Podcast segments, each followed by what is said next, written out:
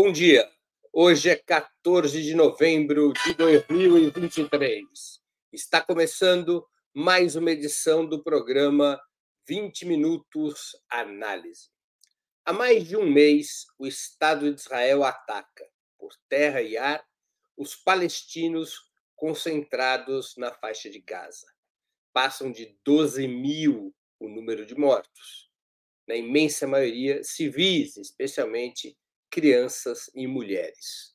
São robustas as provas de que o sionismo pratica terrorismo de Estado, limpeza étnica e genocídio. As recentes denúncias do presidente Lula estão cobertas de razão. Além da faixa de Gaza, também a população da Cisjordânia, onde não existe o Hamas, é alvo das forças armadas israelenses, que igualmente agridem o sul do Líbano e o território sírio. A brutalidade do massacre contra os palestinos, operado em total disparidade de armas e com o apoio incondicional dos países que integram o G7 sob o comando dos Estados Unidos, provoca uma crescente comoção mundial multidões se manifestam em muitas das maiores cidades do planeta, exigindo imediato cessar-fogo e uma solução para a questão palestina. Uma pergunta, no entanto, está parada no ar: como deter a mão assassina de Israel? A urgência está em encontrar uma saída para impedir que o Estado sionista continue brutalizando o povo palestino, submetido ao seu total domínio colonial desde 1967.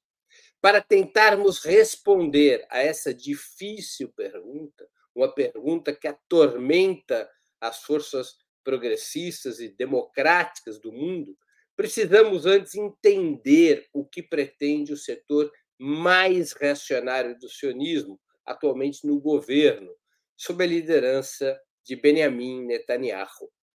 A pretexto de aniquilar o Hamas e todas as demais organizações da resistência palestina, as principais autoridades de Tel Aviv não escondem que seus objetivos vão muito além.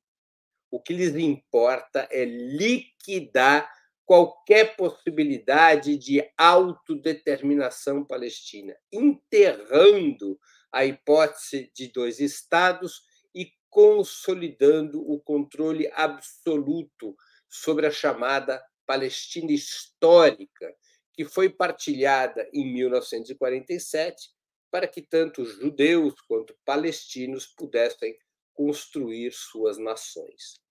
A destruição criminosa e planejada de Gaza visa tornar impossível a vida dos palestinos em suas próprias terras, empurrando-os para mais um capítulo da diáspora, diáspora iniciada em 1948. Israel não esconde mais que um dos seus planos é negociar com o Egito a absorção da maior quantidade possível de refugiados a serem instalados em edificações no deserto do Sinai, em troca de espetaculares recursos financeiros que seriam aportados aos egípcios pelos Estados Unidos, a União Europeia e o próprio Estado de Israel. Fala-se em centenas de bilhões de dólares para que o Egito construa o que já está sendo chamado de Nova Palestina, no deserto do Sinai.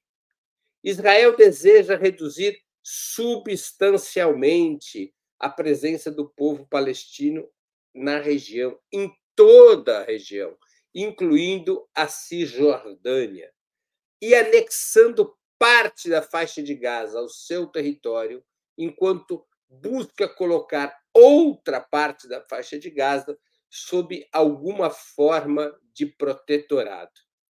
Concluída essa etapa de limpeza étnica com práticas genocidas, Israel certamente se voltará para a Cisjordânia, onde já brota uma terceira intifada, e também, como eu já disse, para o sul do Líbano e a fronteira com a Síria.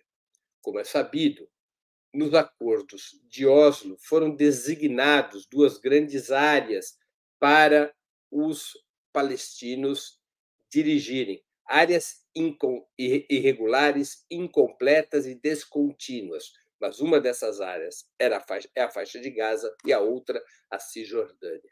Liquidada a fatura na faixa de Gaza, Israel se voltará para a Cisjordânia, onde já massacra o povo palestino, tentando fazer com que também na Cisjordânia haja um esvaziamento da população palestina, que eventualmente seria parte dela empurrada para a Jordânia. Os, as lideranças do governo Netanyahu não escondem de ninguém que a, a recuperação de um velho argumento sionista de que não faz sentido criar um Estado palestino, porque a Jordânia poderia ser esse Estado para os palestinos reivindicados reivindicado por esse povo. O expansionismo sionista retoma e radicaliza, assim, seu plano original, traçado ainda nos anos 30 e 40 do século passado, quando o comando fundador de Israel aceitou a partilha como um primeiro passo no rumo da reconstrução de um Estado étnico ou da construção de um Estado étnico que reocupasse as fronteiras bíblicas do velho Reino Unido de Israel e Judá que existiu entre 1020 e 930 a.C. O historiador Ilan Pape revelou ao mundo já há vários anos um discurso de Ben Gurion, que era o chefe, que foi o chefe da fundação do Estado de Israel, e era representante da, da ala moderada do sionismo, era o líder daquilo que se chamava sionismo trabalhista, ou até mesmo sionismo socialista, e num discurso, Ben Gurion, em 1948, disse claramente que Israel aceitava a partilha de 47, aquela que havia designado 53% da Palestina para a construção da, do do Estado judeu aceitava a partilha como um primeiro passo, mas que o alvo, a meta do sionismo era a recuperação plena das chamadas terras de Israel, onde existiu esse Reino Unido de Israel e Judá. As chamadas terras de Israel vão além da Palestina histórica, envolve parte do Líbano, parte da Síria e até mesmo do Egito. Esses planos os planos do domínio total sobre a Palestina histórica, embora provoquem tensão com alas menos reacionárias do sionismo e assustem parte da população israelense, esses planos continuam amparados pelo sistema imperialista liderado pelos Estados Unidos. Como é sabido, Israel constitui a grande cabeça de ponte da maior potência capitalista no Oriente Médio, uma região cada vez mais importante por suas reservas de petróleo e gás em um mundo crescentemente polarizado e armado. Cabeça de ponte, aquela expressão é, que se usa na linguagem militar para definir é, uma, uma determinada ocupação no território inimigo que ajude as operações de um determinado exército. Diante de uma estratégia tão agressiva e um Estado militarmente poderoso como Israel, amparado em sólidas alianças internacionais, como poderia ser detido o massacre atual sobre o povo palestino que horroriza o mundo? O primeiro fator a ser analisado é a capacidade militar da resistência palestina na faixa de Gaza, liderada pelo Hamas. Haveria condições de deter o avanço das tropas israelenses, a exemplo do que os Vietcong fizeram com os Estados Unidos e o Estado fantoche do Vietnã do Sul nos anos 60 e 70 do século passado? Há muitas dúvidas a esse respeito e poucas informações comprovadas e disponíveis. A relação de forças aparentemente é muito desigual. As forças armadas sionistas são espetacularmente melhor armadas e financiadas, têm o controle da ofensiva, mas tampouco se deve subestimar as condições de combate de contingentes irregulares que conhecem o campo de batalha e foram eventualmente capazes de construir a infraestrutura necessária para a ação, além de contarem com apoio popular para repor rapidamente suas inevitáveis perdas. De toda maneira, seria pouco provável que o Hamas fosse capaz de, sozinho ou apenas com os grupos aliados na faixa de Gaza, deter o avanço sionista naquela região. Então, este é o primeiro elemento de análise que nós devemos estabelecer para tentarmos responder à pergunta do programa de hoje: como parar a mão assassina de Israel? A resistência do Hamas e dos demais grupos palestinos na faixa de Gaza, provavelmente essa resistência não é suficiente para deter o exército sionista, embora jogue um papel muito importante. Se esse fator não é, não é capaz de impedir o avanço genocida de Israel, quais outros fatores deveriam se somar para conseguir esse objetivo? Vamos então analisar um segundo fator. A situação pode ficar mais difícil para o exército de Israel se a rebelião ganhar maior volume na Cisjordânia, ou seja, se for estabelecida uma nova onda de revoltas, uma terceira intifada, uma nova rebelião que atinja não apenas Gaza, mas todos os territórios palestinos ocupados, que a resistência palestina deixe de estar isolada em Gaza e passe a ganhar uh, peso também na Cisjordânia, num levante geral do povo palestino e das suas organizações contra o Estado sionista liderado pelo governo Netanyahu. Esse seria um segundo fator importante, porque se a terceira intifada vem a ocorrer, o exército de Israel teria que dividir suas forças para poder enfrentar a rebelião nos dois territórios terceira intifada é um termo aplicado por conta das outras intifadas. Intifada é uma palavra árabe para rebelião. A primeira intifada aconteceu nos anos 80, na segunda metade dos anos 80 do século passado.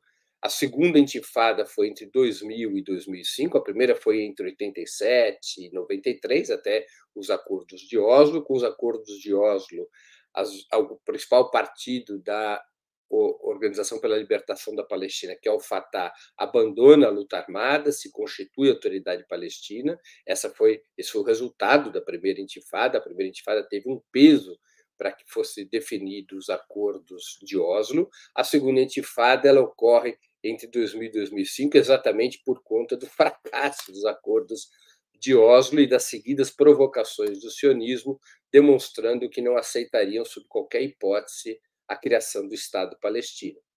Falo, portanto, de uma terceira intifada em função dessas duas anteriores. Esse seria um segundo fator muito importante, ou seja, que a rebelião se estendesse plena e totalmente também para a Cisjordânia. Isso dependeria do atual partido que controla a autoridade palestina, o Fatah, abandonar sua estratégia de conciliação com o sionismo para uma estratégia de confrontação. Ou que as, os demais grupos da OLP, da OLP e, as e as dissidências do Fatah rompessem com essa orientação, que é liderada por Mahmoud Abbas, o atual presidente da autoridade palestina, e constituíssem focos é, populares, focos, focos massivos de rebelião contra o Estado de Israel na Cisjordânia. Isso está em curso. eventualmente de uma forma ainda lenta, mas está em curso até os brotos, está começando a brotar essa terceira intifada. O atual presidente da Autoridade Palestina, Mahmoud Hamas, está muito enfraquecido, muito desmoralizado, e boa parte do povo palestino o tem como uma liderança literalmente no bolso de Israel.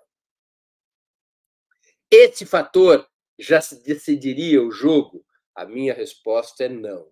Tampouco a rebelião, a soma da rebelião na Cisjordânia com a resistência na faixa de Gaza seria capaz de deter a mão assassina de Israel. Ainda seria seriam fatores insuficientes. Seriam fatores necessários, mas ainda insuficientes.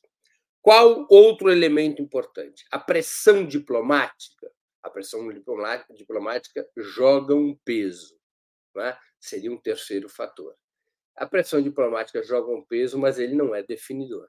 Há várias resoluções, por exemplo, no Conselho de Segurança das Nações Unidas, desde 1948, que jamais foram cumpridas por Israel. Essas resoluções, elas não trazem embutidas nenhuma não trazem embutida nenhuma cláusula que, por exemplo, crie uma força-tarefa militar para impor essa resolução, caso as partes envolvidas naquela resolução não a aceitem são resoluções de papel, que nunca foram obrigatórias, mandatárias para o Estado de Israel. O trabalho diplomático joga um peso, porque desmascara, porque é, isola o Estado sionista e seus aliados, quando essas resoluções são aprovadas ou na Assembleia Geral das Nações Unidas ou no Conselho, ou mais ainda no Conselho de Segurança.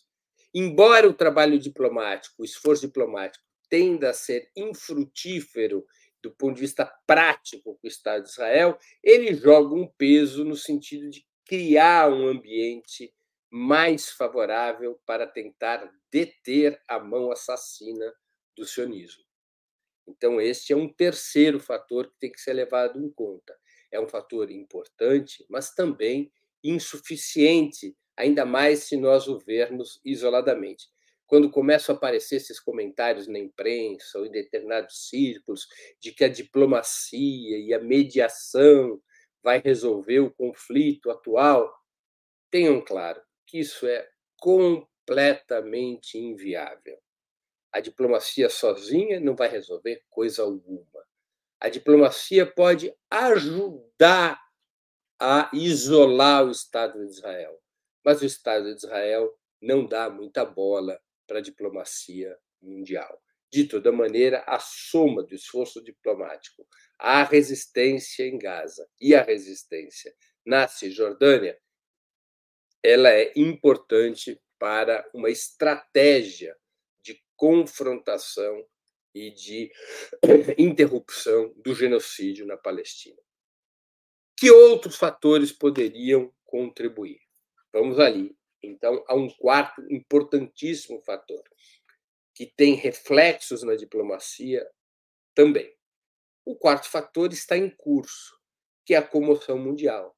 São as mobilizações no mundo inteiro, especialmente nas grandes capitais dos países capitalistas, dos países eh, centrais do capitalismo, nas quais multidões, centenas de milhares nos Estados Unidos, no Reino Unido, na França, na Alemanha, exigem que seus governos pressionem Israel por um imediato cessar-fogo. Há uma grande onda mundial de mobilização que envolve muitos países e que começa a caminhar também no Brasil. Qual é o, o sentido dessas grandes mobilizações? Repito, pressionar os governos para que os governos adotem políticas de bloqueio, sanção, ruptura contra o Estado de Israel, de tal maneira que Israel seja obrigado a interromper o genocídio e se sentar à mesa para negociar a solução da questão palestina. Eh, essas manifestações são decisivas, porque deslocar esses governos ocidentais para uma política de pressão sobre Israel tem um peso muito importante. Somados à resistência na faixa de Gaza e na Cisjordânia, esta pressão mundial para que os governos atuem teria uma incidência de grande peso, uma incidência é, eventualmente é, fundamental para deter a mão assassina de Israel. Essas mobilizações têm que crescer em todo o planeta, têm que crescer no Brasil. Nós temos que cobrar dos partidos de esquerda, dos grandes partidos de esquerda, que se envolvam mais na construção da solidariedade incondicional à resistência palestina.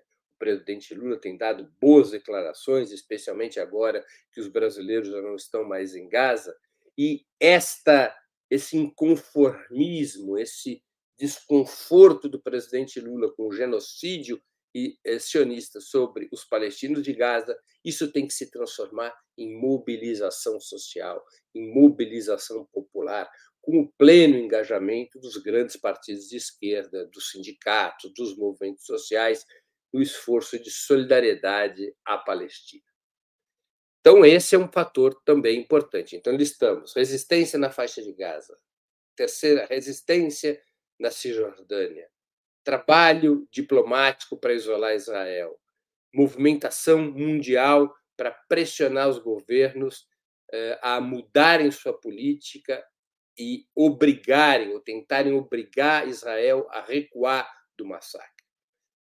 Há um outro elemento, há outros dois elementos importantes. Um outro elemento importante é fazer também através dessas mobilizações populares fazer com que os países árabes adotem uma política cada vez mais assertiva contra o Estado de Israel, exigindo que Israel pare o massacre. Os países árabes têm vários instrumentos de pressão. Entre esses instrumentos, eh, embora não tenha mais o mesmo efeito do passado, entre esses instrumentos, o boicote ao fornecimento de petróleo a países que continuem aliados a Israel. Esse é um instrumento que os países árabes e o Irã possuem sobre as grandes potências capitalistas, especialmente da Europa, que já enfrentam problemas de abastecimento de petróleo por conta das sanções contra a Rússia. Então, esse também é um fator importante, o envolvimento dos países árabes numa política de pressão sobre Israel, de ameaça militar e de boicote no fornecimento de petróleo a quem for aliado de Israel. Esse é um outro fator importante. E, por fim, é, dificilmente Israel cederá se não houver o envolvimento de outros atores militares no conflito ao que, que eu estou me referindo? Estou me referindo especialmente a, ao envolvimento do Hezbollah na resistência ao Estado sionista. O Hezbollah tem entrado já em conflito com as Forças Armadas de Israel, mas numa escala contida, numa escala reduzida. O Hezbollah ele fica no Líbano na fronteira norte de Israel. A faixa de Gaza está na fronteira sul de Israel. Vou pedir até para a produção colocar um mapa para a gente poder visualizar isso melhor. Não é? Então, vocês veem aquele espaçozinho ali pequenininho, faixa de Gaza, ele está numa região mais ao sul de Israel, na fronteira com o Egito. Ao norte de Israel, onde vocês podem ver no mapa Haifa e Nazaré, ali no norte de Israel, sul do Líbano, no sul do Líbano, é que se concentra o Hezbollah. O Hezbollah é uma organização guerrilheira muito mais forte que o Hamas, que ganhou muita musculatura militar na guerra da Síria, a Síria que é vizinha de Israel e do Líbano. Na guerra da Síria, o Hezbollah teve um papel muito importante na, na, eliminação do Estado Islâmico, do Daesh e também dos grupos armados e financiados pelos Estados Unidos que queriam derrubar o governo Assad. E o Hezbollah tem muito apoio do Irã. É? O Hezbollah ele é uma, também uma organização fundamentalista religiosa, como o Hamas, só que de orientação xiita. Os, eh, o Hamas é de orientação sunita, são correntes diferentes do islamismo. Cerca de 80, 85% dos muçulmanos são sunitas, uma pequena parte é xiita, mas o Irã é xiita e o Hezbollah também. Então, o Hezbollah ele tem essa aliança muito importante com o Irã e o Hezbollah é uma força armada relevante. Com o envolvimento do Hezbollah, o maior envolvimento, o envolvimento total do Hezbollah no conflito contra o Estado sionista, também isso seria uma pressão decisiva. O Hezbollah, para poder se envolver no Estado, no, no conflito em maior escala, evidentemente, ele precisa do apoio do Irã e da Síria. E o Irã e a Síria, para se envolverem no apoio ao Hezbollah, provavelmente necessitam de uma outra, de uma outra movimentação eh, geopolítica, que é um aval explícito ou implícito da Rússia e da China, porque a, escalada regional do conflito ela necessariamente teria que envolver essas grandes potências que rivalizam nesse momento com os Estados Unidos e a Europa.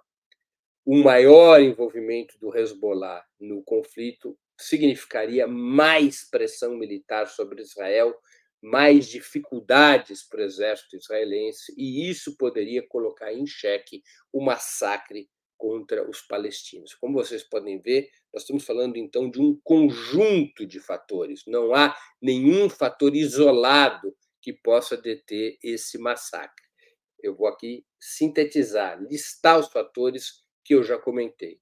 Resistência na faixa de Gaza contra o ataque e a invasão israelense ampliação da rebelião para a Cisjordânia, esforço diplomático para isolar Israel e condenar o genocídio, crescimento da campanha mundial para pressionar os governos a alterar sua política em relação a Israel e exigir o imediato cessar fogo, uma política mais ativa dos países árabes, ameaçando militarmente Israel e boicotando o petróleo contra os países que mantiverem apoio ao genocídio. E um outro fator, o envolvimento do Hezbollah no conflito com o apoio do Irã e da Síria e aval da Rússia e da China. Então, é um conjunto de fatores que pode deter Israel. Nenhum deles, isoladamente, possivelmente terá poder para isso. Mas a articulação de todos esses fatores poderia alterar o cenário na, da questão palestina. E essa alteração, e, essa, e, esses, e esses fatores, é, por enquanto, alguns deles já amadurecem, outros ainda não. não é? O que, que amadurece? Evidentemente, a resistência em Gaza é a máxima possível. O envolvimento, a expansão da rebelião para a Cisjordânia, como eu já disse, começa a prosperar. Os países árabes ainda adotam aquilo que em política se chama de uma estratégia quietista, ou seja, ainda estão é, é, sem se mexer efetivamente em relação a Israel. Claro, a Arábia Saudita interrompeu suas negociações com Israel logo no início do conflito, quando Israel começa a massacrar os palestinos, mas ainda não se vê um movimento dos países árabes para efetivamente pressionar Israel, ou mais ainda para pressionar através do boicote do petróleo os países ocidentais. Nós não vemos ainda esse movimento. Sobre a comoção mundial, ela é crescente, essa sim é muito potente, já alcança a casa das centenas de milhares nas grandes manifestações nos Estados Unidos e no Reino Unido. Ali nós podemos ver que a questão palestina ressurgiu, ou seja, que há um cenário de ressurgimento da questão palestina no mundo. Sobre o envolvimento do Hezbollah, ainda não está claro qual será a estratégia que será que virá a ser adotada ou que está sendo adotada por essa organização. Hezbollah, Síria e Irã têm que fazer cálculos, e estão fazendo cálculos. Ou seja, eh, se eles se envolvem militarmente de forma total, qual o nível de represália do Estado de Israel e qual é a represália dos Estados Unidos, especialmente contra a Síria e o Irã. É, evidentemente que nesse cálculo está também o aval, o possível aval da Rússia e da China a um maior envolvimento do Irã e da Síria.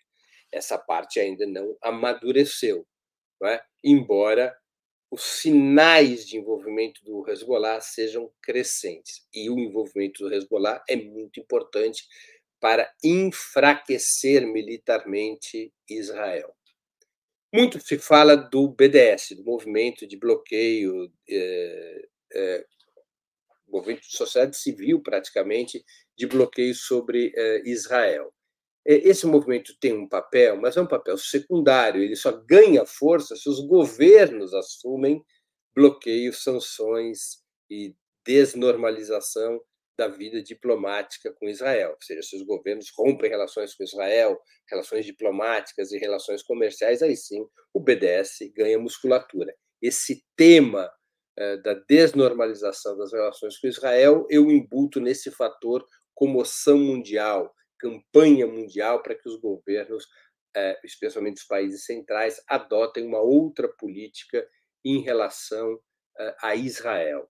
É?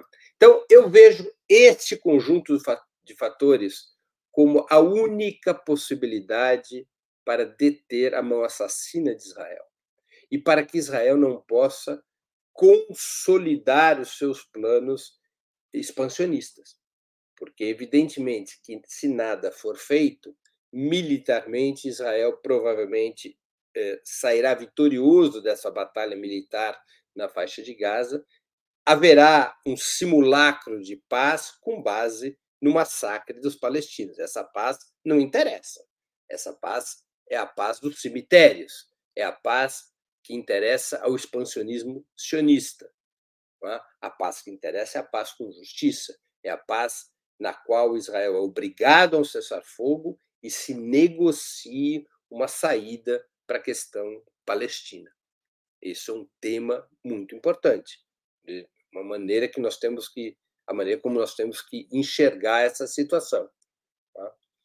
Para que haja esse cessar-fogo, para que se pare o massacre e se e possa haver uma real negociação em torno da questão palestina, é necessário que o sionismo esteja encurralado em todas essas frentes que eu citei. É necessário encurralar o sionismo na frente diplomática, na frente militar, na frente econômica, dentro dos territórios ocupados, fora dos territórios ocupados, nos países árabes, no Ocidente. Essa é a grande questão. Conseguir fazer esse conjunto de movimentos. Como que o Brasil pode contribuir nisso é uma outra pergunta bastante interessante. Eu diria o seguinte: eu não, é, basicamente haveria dois caminhos para a ação brasileira. Um caminho é aquele que coloca o Brasil como mediador do conflito. O outro caminho é o que coloca o Brasil e o presidente Lula como porta-vozes da indignação mundial contra o genocídio. Eu não vejo possibilidades para o Brasil exercer o primeiro caminho, para que o Brasil tenha um papel de mediação. O Brasil não possui força econômica e militar para desempenhar esse papel. O papel de mediação nesse longo, antigo conflito, ele será sempre exercido fundamentalmente pelos Estados Unidos e pela Rússia, que são as grandes potências nucleares, que possuem tradição e inserção naquela região a única base militar russa fora do seu território é na Síria. É, o Brasil não tem um papel de mediação. Não vejo possibilidades do Brasil ter um papel de mediação, é, o que eventualmente justificaria uma certa isenção no discurso brasileiro. Não, não vejo esse papel.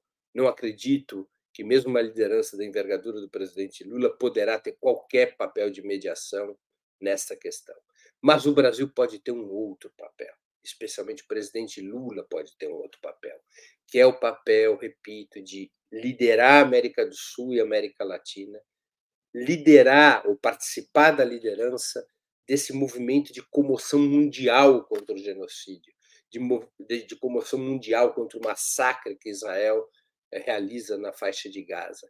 Participar dessa campanha mundial pelo cessar-fogo e exigindo uma imediata solução da questão palestina, imediatas negociações para resolver a questão palestina. Nisso, sim, o Brasil pode jogar um papel decisivo um papel que, evidentemente, pressupõe endurecer o discurso contra Israel, o que o presidente Lula já começou a fazer, pressupõe que o Brasil adote medidas contra o governo de Israel, medidas imediatas contra o Estado sionista, como a expulsão do seu embaixador, a ruptura de relações diplomáticas, a ruptura dos acordos comerciais com Israel, especialmente na área de segurança e defesa, é? e também exige é, claramente que haja uma articulação internacional do Brasil voltada a criar, a reforçar, a fortalecer essa comoção mundial que leve a pressão sobre os Estados Unidos e sobre a Europa para que estes, os países europeus e os Estados Unidos, exerçam, por sua vez, pressão sobre Israel por um cessar-fogo. Eu vejo o papel do Brasil desta forma presidente Lula é uma grande liderança, muito acatada no planeta, e este papel eu estou convencido de que ele poderia, modestamente digo, deveria exercer o de liderar a pressão para um cessar-fogo, o de liderar a pressão sobre os países ocidentais para que exijam de Israel um cessar-fogo e a abertura de negociações para efetivamente resolver a questão palestina. Por fim, qual seria a solução estrutural da questão palestina? O cessar-fogo é a reivindicação imediata. O cessar-fogo é a exigência imediata para pararmos o massacre. Essa é a questão número um no atual momento. Interromper o massacre de Israel contra a faixa de Gaza. Mas isso é suficiente? Não, não é o suficiente. É apenas um primeiro passo. O cessar-fogo é fundamental para poupar as vidas palestinas e para iniciar negociações. De toda maneira, terá que se encontrar uma solução para a questão palestina. Eu não vou me deter sobre os detalhes dessa questão neste programa. Isso será o tema do programa da próxima semana, no dia 21 de novembro dois estados, um estado, como resolver isso, retomar os acordos de Oslo, esse é o debate que tem que ser feito. Não é um debate imediato. O debate imediato é cessar fogo e por aberturas de negociações para o reconhecimento eh, da autodeterminação do povo palestino. Essa é a, vamos dizer assim, as duas questões fundamentais. Uma vez que haja o cessar-fogo e que negociações sejam efetivamente abertas, aí sim chegará a hora de discutir qual é a solução. Há um debate. A solução dos dois estados é a solução tradicional traçada pelas Nações Unidas desde 1947, quando houve a partilha. Essa solução dos dois estados ela está muito prejudicada hoje quando foi feita a partilha, a designação era de 53% dos territórios para a constituição do Estado de Israel e 47% para a construção do Estado palestino. Depois da primeira guerra árabe-israelense em 48, Israel já passou para 79% do controle territorial. Quando ocorre a Guerra dos Seis Dias em 67, Israel já dominava 79% do território da Palestina histórica e, e, e ficariam apenas 21% para os palestinos constituírem seu Estado. Israel, em 67, toma 100% da Palestina histórica. Com os acordos de Oslo, Israel devolve parte dos 21% para um controle muito parcial dos palestinos. É, as, as, as terras, os territórios devolvidos foram divididos em três tipos, A, B e C. E apenas na área A, os palestinos têm controle relativo através da autoridade palestina. Nas áreas B e C, há controles do exército israelense. E em todas essas áreas B e C, nessas duas áreas B e C, e também em pedaços da área A, os governos israelenses, sejam os trabalhistas, sejam os conservadores, foram estimulando os assentamentos judaicos. Hoje nós temos mais de 500 mil, talvez 700 mil colonos israelenses nos territórios israelenses, nos territórios palestinos ocupados. É, são é, colonos israelenses que estão ali em assentamentos judaicos dentro dos territórios ocupados. Para que pudesse haver a constituição de Estado palestino nesses territórios, esses 700 mil colonos têm que ser expulsos, porque eles ocupam áreas que não lhes pertencem. E isso foi uma estratégia colonial do Estado de Israel, repito, de trabalhistas e de, e de conservadores, dos moderados e dos radicais, dos moderados e dos extremistas, dos sionistas, uma estratégia permanente para impedir a constituição do Estado palestino.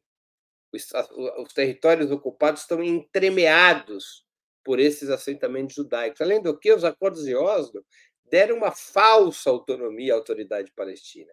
A luz, a água, o comércio exterior, a coleta de impostos, tudo isso é controlado por Israel. A autoridade palestina não tem direito a ter seu próprio exército, apenas tem uma polícia com a responsabilidade de reprimir as organizações da resistência palestina. Várias vezes a autoridade palestina prendeu e entregou para Israel integrantes da resistência. Então, a autoridade palestina virou quase como uma extensão do colonialismo israelense, quase como uma espécie de vice-reinado do colonialismo israelense, tamanha a sua fraqueza pós-acordos de Oslo. É? Então, é, essa questão dos dois estados ficou mesmo complicada. É, há um discurso, é a resolução da ONU, é a unidade que foi possível em termos diplomáticos, mas evidentemente que é uma solução discutível. Há uma outra proposta, que é a solução de um Estado único, ou seja, de um Estado federado, que é a proposta que a esquerda defendia pré-47 e que vários setores hoje, na própria sociedade israelense, defendem e que a OLP também defendia antes dos acordos de Oslo.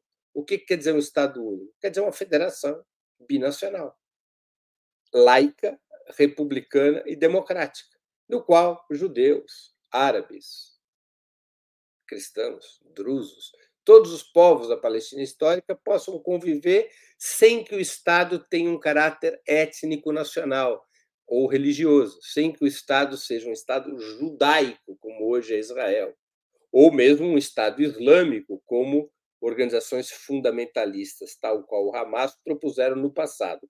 Desde 2017, o, o, Hamas não propõe mais um Estado Islâmico. Há um documento do Hamas de 2017, no qual fica claramente estabelecido é, que eles defendem um Estado, já não defendem mais o Estado Islâmico. É? Então, essa é a proposta, quer dizer, um Estado binacional, federativo, com supervisão internacional por uma, duas ou três décadas, no qual os direitos religiosos e de minorias sejam plenamente acatados, mas o Estado é laico, democrático republicano. Desmonta-se o cenário da partilha e constrói-se um novo cenário federativo, um cenário como que existe como, por exemplo, o que foi construído na Irlanda do Norte depois dos acordos da Semana Santa em 1998. Ou também a forma pela qual a África do Sul saiu do apartheid. É? A África do Sul saiu do apartheid por um acordo semelhante, se desmontou o regime do apartheid a partir de uma universalização do direito básico, que é o direito ao voto. Um homem, uma mulher, um voto. Foi essa maneira que a África do Sul saiu do apartheid. Dessa maneira também poderia ser aqui a Palestina histórica é, sai desse conflito. Seja, todos os 15 milhões de pessoas, são 7 milhões, mais ou menos 7 milhões de judeus, 7 milhões de árabes, 1 milhão de outras origens, todos os 15 milhões são cidadãos do mesmo país, com o mesmo direito de voto, com os mesmos direitos civis, num Estado laico, republicano e democrático. Essa é uma outra solução possível, que parece ser mais radical, mas em, grandes, em grande medida é a solução mais moderada, porque, por exemplo, uma solução como essa não teria, não, não tornaria obrigatório remover os 600, 700, 500 mil colonos israelenses nos assentamentos que foram estabelecidos nos territórios ocupados, porque seria possível a alocação dos palestinos, libertados dos muros que os aprisionam, seria possível os palestinos serem realocados em quaisquer outras áreas da Palestina histórica, assim como seria possível aos palestinos exercerem o seu direito de retorno, coisa que os judeus tiveram com a construção do Estado de Israel, mas não os palestinos. O que é o direito de retorno? Os descendentes das famílias refugiadas, expulsas da região em 1948, poderem voltar às suas terras, poderem voltar à Palestina histórica é? num regime federado, num Estado único, laico e democrático, esse direito de retorno aos palestinos poderiam, eh, esses direitos poderiam ser respeitados. Mas, repito, essa é uma discussão que não é a imediata nesse momento, é uma discussão que exige um debate maior e que nós iremos abordar num próximo programa, na próxima semana, dia 21 de novembro. Apenas para concluir, eu poder passar as perguntas. É, não tenho quaisquer dúvidas de que a única linguagem que o Estado de Israel entende e a única forma para deter o massacre que está em curso na faixa de Gaza contra o povo palestino, a única forma, a única linguagem, a única maneira reside na força.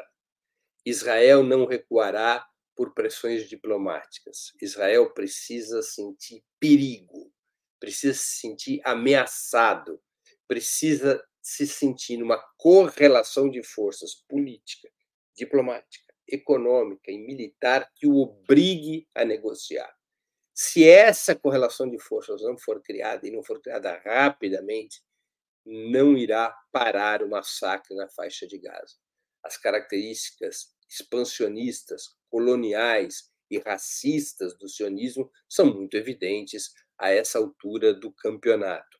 Apenas a contraposição através de um sistema de forças e rebeliões, eh, de bloqueios, de boicotes, de pressão internacional, poderá fazer Israel recuar. Israel não vai recuar a partir de conversa diplomática. Israel só irá recuar se o Estado de Israel estiver sob máxima pressão. E essa máxima pressão, como eu busquei estabelecer no programa de hoje, depende da resistência na faixa de Gaza, do, do fortalecimento da rebelião antisionista na Cisjordânia, do envolvimento militar do Hezbollah com o apoio do Irã e da Síria, do, da crescente comoção mundial que pressione os governos a alterar suas, eh, sua política em relação a Israel, obrigando o Estado sionista a cessar fogo contra a faixa de Gaza, e depende também dos países árabes adotarem uma política ativa de ameaça militar contra Israel e de boicote do petróleo contra os países ocidentais para que esses países também alterem sua política em relação ao Estado de Israel. É dessa maneira que eu responderia à questão do programa de hoje: como parar a mão assassina de Israel. Antes de passarmos às perguntas e comentários, eu queria lembrar a vocês que tanto o site quanto o canal de Opera Mundi no YouTube oferecem seu conteúdo de forma livre e gratuita, mas para sustentarmos nossa atividade jornalística é indispensável o apoio financeiro de nossos leitores e espectadores. Esse apoio pode ser dado de seis formas. A primeira, através de uma assinatura solidária em nosso site no endereço operamundi.com.br/apoio. A segunda, inscrevendo-se como membro pagante em nosso canal no YouTube. Basta clicar em Seja Membro e escolher um valor no nosso cardápio de opções. A terceira, contribuindo agora mesmo com o Super Chat. A quarta, com o Super Sticker. A quinta, escolhendo a ferramenta Valeu, valeu demais quando assistirem aos nossos programas gravados. E a sexta forma de contribuição é através do Pix. Nossa chave nessa modalidade, nossa chave no Pix é apoia.operamundi.com.br. Vou repetir. Nossa chave no Pix é apoia.operamundi.com.br. Além dessas seis formas de colaboração, lembre-se sempre de dar like, de clicar no sininho e de compartilhar nossos programas com seus amigos e nos seus grupos. Se ainda não estiver inscrito no canal de Opera Mundi no YouTube, faça-o agora mesmo. Eu quero lembrar que, em função da nossa cobertura independente e crítica sobre a situação na Palestina, nós temos sido é, frequentemente punidos com a desmonetização dos nossos programas. Significa dizer que nós paramos de receber anúncios, que são uma das fontes principais para o financiamento do Opera Mundi. Diante deste quadro, eu queria pedir a vocês encarecidamente a maior contribuição financeira possível porque é essa contribuição de vocês, dos nossos espectadores, dos nossos leitores, que nos permite atravessar esse momento, manter e ampliar o jornalismo crítico e independente que nós exercemos em todos os temas, mas especialmente na cobertura da situação palestina. Nós precisamos, nesse momento, de um forte apoio de vocês através de qualquer uma dessas seis formas às quais eu me referi. É muito importante esse apoio. Vamos então às perguntas e comentários dos nossos espectadores e espectadoras. Há várias perguntas. Eu vou aqui tentar responder a todas nesses 10 minutinhos que nos sobram antes de terminar o programa. A Luciana Barbosa contribuiu com R$ 54,90, R$ 54,90, é, perdão, de superchat. Obrigado, Luciana. Bom exemplo para todo mundo. Bom dia, amigo Breno. Segue meu apoio. Você é muito necessário. Obrigado pelas aulas. Valeu, Luciana. A Cacau Glória contribuiu com 50 reais. Obrigado, Cacau. Breno, estou desempregada. Por essa razão, contribuiu com muito, mas muito menos do que o Opera Mundi merece. Mas fica aqui meu singelo carinho e gratidão por compartilhar seus conhecimentos. Muito obrigado, Cacau. Marisa eh, Reichelmeier. 20 reais de contribuição. Breno, você é imprescindível. Obrigado, Marisa.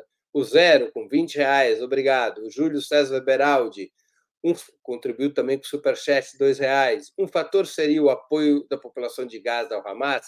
Certamente, Júlio César, isso é um elemento essencial para qualquer força irregular de combate. Ela precisa do apoio da população, né? é, para, inclusive, poder repor perdas que a organização é, resistente vai ter. Vai ter muitos mortos e ela feridos, e, e, a reposição de combatentes depende do apoio da população civil, que parece existir em larga escala. Não é? A gente não vê nenhuma notícia de protestos e rebelião da população civil, mesmo aquela população palestina que está no sul da faixa de Gaza, já fora de uma influência maior do Hamas, você não vê notícias de protestos dessa população contra o Hamas, ao contrário. O que a gente vê são denúncias de solidariedade contra o Estado sionista. Wilton Santos também contribuiu com o Superchat. Breno, o encontro dos países árabes e muçulmanos tem alguma consequência prática? Eles defenderam a criação do Estado palestino. Você acha viável? Olha, por enquanto, Wilton são palavras. Defenderam aquilo que sempre foi defendido, o direito dos palestinos terem seu próprio Estado, o que é bom, mas ainda não tomaram medidas práticas. O Júlio César Beraldi, novamente. China, Rússia, saiam da apatia, serão prejudicados também? Vamos ver. Ali é mais fácil a Rússia ter uma postura protagonista do que a China. A China não tem tradição no Oriente Médio, tem baixa tradição. A Rússia não. A Rússia tem um peso relevante na história do Oriente Médio por conta do legado do período soviético. E a Rússia tem desempenhado até o presente momento um papel, pelo menos diplomático, bastante combativo contra o massacre na faixa de Gaza. O Tomás Burati contribuiu aqui com R$ 27,90. Obrigado, Tomás. Breno, parabéns por mais esse capítulo na sua luta pelo esclarecimento. Você é um daqueles indispensáveis de que falava Brecht. Obrigado, Tomás, pela generosidade, mas. Bom, agradeço. É exagerado, mas agradeço. Uh, Brave Little Squirrel, com cinco libras. Olha aí, veio diretamente um, um do Reino Unido. Então, para deter Israel será necessário um conjunto de fatores ocorrendo simultaneamente. Como você analisa o discurso de Hassan Nasrallah? Hassan Nasrallah é o chefe do Hezbollah, pessoal. O discurso dele é um discurso cauteloso, mas que tem uma mensagem importante. Qual é a mensagem? Que os palestinos não podem ser derrotados. Essa mensagem quer dizer algo como: eh, se o Estado de Israel vier a ameaçar a existência do Hamas, caso o Estado de Israel dê sinais de que possa controlar a faixa de Gaza, derrotando a insurgência que é liderada pelo Hamas, nesse caso o Hezbollah declararia guerra total. Veja que é uma maneira diferente é, é, de compreender o discurso do Nasrallah. Aparentemente, a atitude do o grau de envolvimento do Hezbollah na guerra não estaria condicionado por um movimento de solidariedade ao Hamas, mas para por um movimento de escalada, no caso do Hamas estar perdendo seu conflito contra Israel. Ou seja, haveria um tempo, o Hezbollah daria um tempo para ver como anda, como se desenvolve o cenário militar na faixa de Gaza, para então decidir o grau de seu envolvimento no conflito. É dessa maneira que eu analiso o discurso do Hassan Nasrallah. Terezinha Braga de Moraes é membro do canal e também contribui com o Superchat. Breno, você é a única pessoa a falar com a autoridade de conhecimento sobre esse projeto diabólico do aniquilamento do povo palestino. A mesma Terezinha contribui mais uma vez com o Superchat, 50 reais. Agradeço a Terezinha. Querido camarada Breno, nossa solidariedade e o nosso afeto à causa dos nossos irmãos palestinos. Força e coragem. O socialismo fascista não vencerá, porque senão será a consolidação da barbárie humana. A Andréia contribuiu também com o Superchat. Rosa Vermelha, Raquel Guifone Pinto, são todos contribuíram aqui com, com o Super Sticker, na verdade. Andréia Rebe, Rosa Vermelha, Raquel Guifone. É, pessoal, só aqui a produção está me lembrando que eu preciso fazer um pequeno marketing. É, com algumas das apresentações que eu fiz no 20 Minutos Análise, a nossa redação decidiu publicar um pequeno livreto. É, esses textos tem a ver com essas exposições, mas eles foram editados, atualizados. Nós vamos estar lançando daqui a 10 dias, né? dia 24 de novembro, lançamento. Nós vamos estar lançando um livro da minha autoria, baseado nas minhas exposições, que se chama Contra o Sionismo Retrato de uma Doutrina Colonial e Racista. Aqui está a capa do livro para vocês, publicado pela editora Alameda. Contra o Sionismo Retrato de uma Doutrina Colonial e Racista, livro que nós vamos lançar na Flipei, ali em Paraty, no dia 24 de novembro, que vai estar disponível nas livrarias. Nós vamos fazer, digamos assim, noites de debate, de discussão e de autógrafo ah, nas principais cidades do país para podermos ampliar ao máximo esse tema e também será um presente para os nossos assinantes. Depois nós vamos é, informar como é que vão ser essas condições, mas esse livro será um presente para os assinantes do site do Opera Mundi, provavelmente para os integrantes do nosso canal. Eu ainda não sei qual é a política promocional, é, é, eu não gravei aqui quais são os planos do nosso departamento comercial, mas a gente vai anunciar isso brevemente como um presente também para os nossos assinantes, para os nossos é, apoiadores. Pessoal, Quero encerrar agradecendo a audiência, em especial a quem colaborou ou vier a colaborar com a sustentação financeira de Opera Mundi. Sem vocês, nosso trabalho não faria sentido e não seria possível. Um grande abraço a todos e a todas.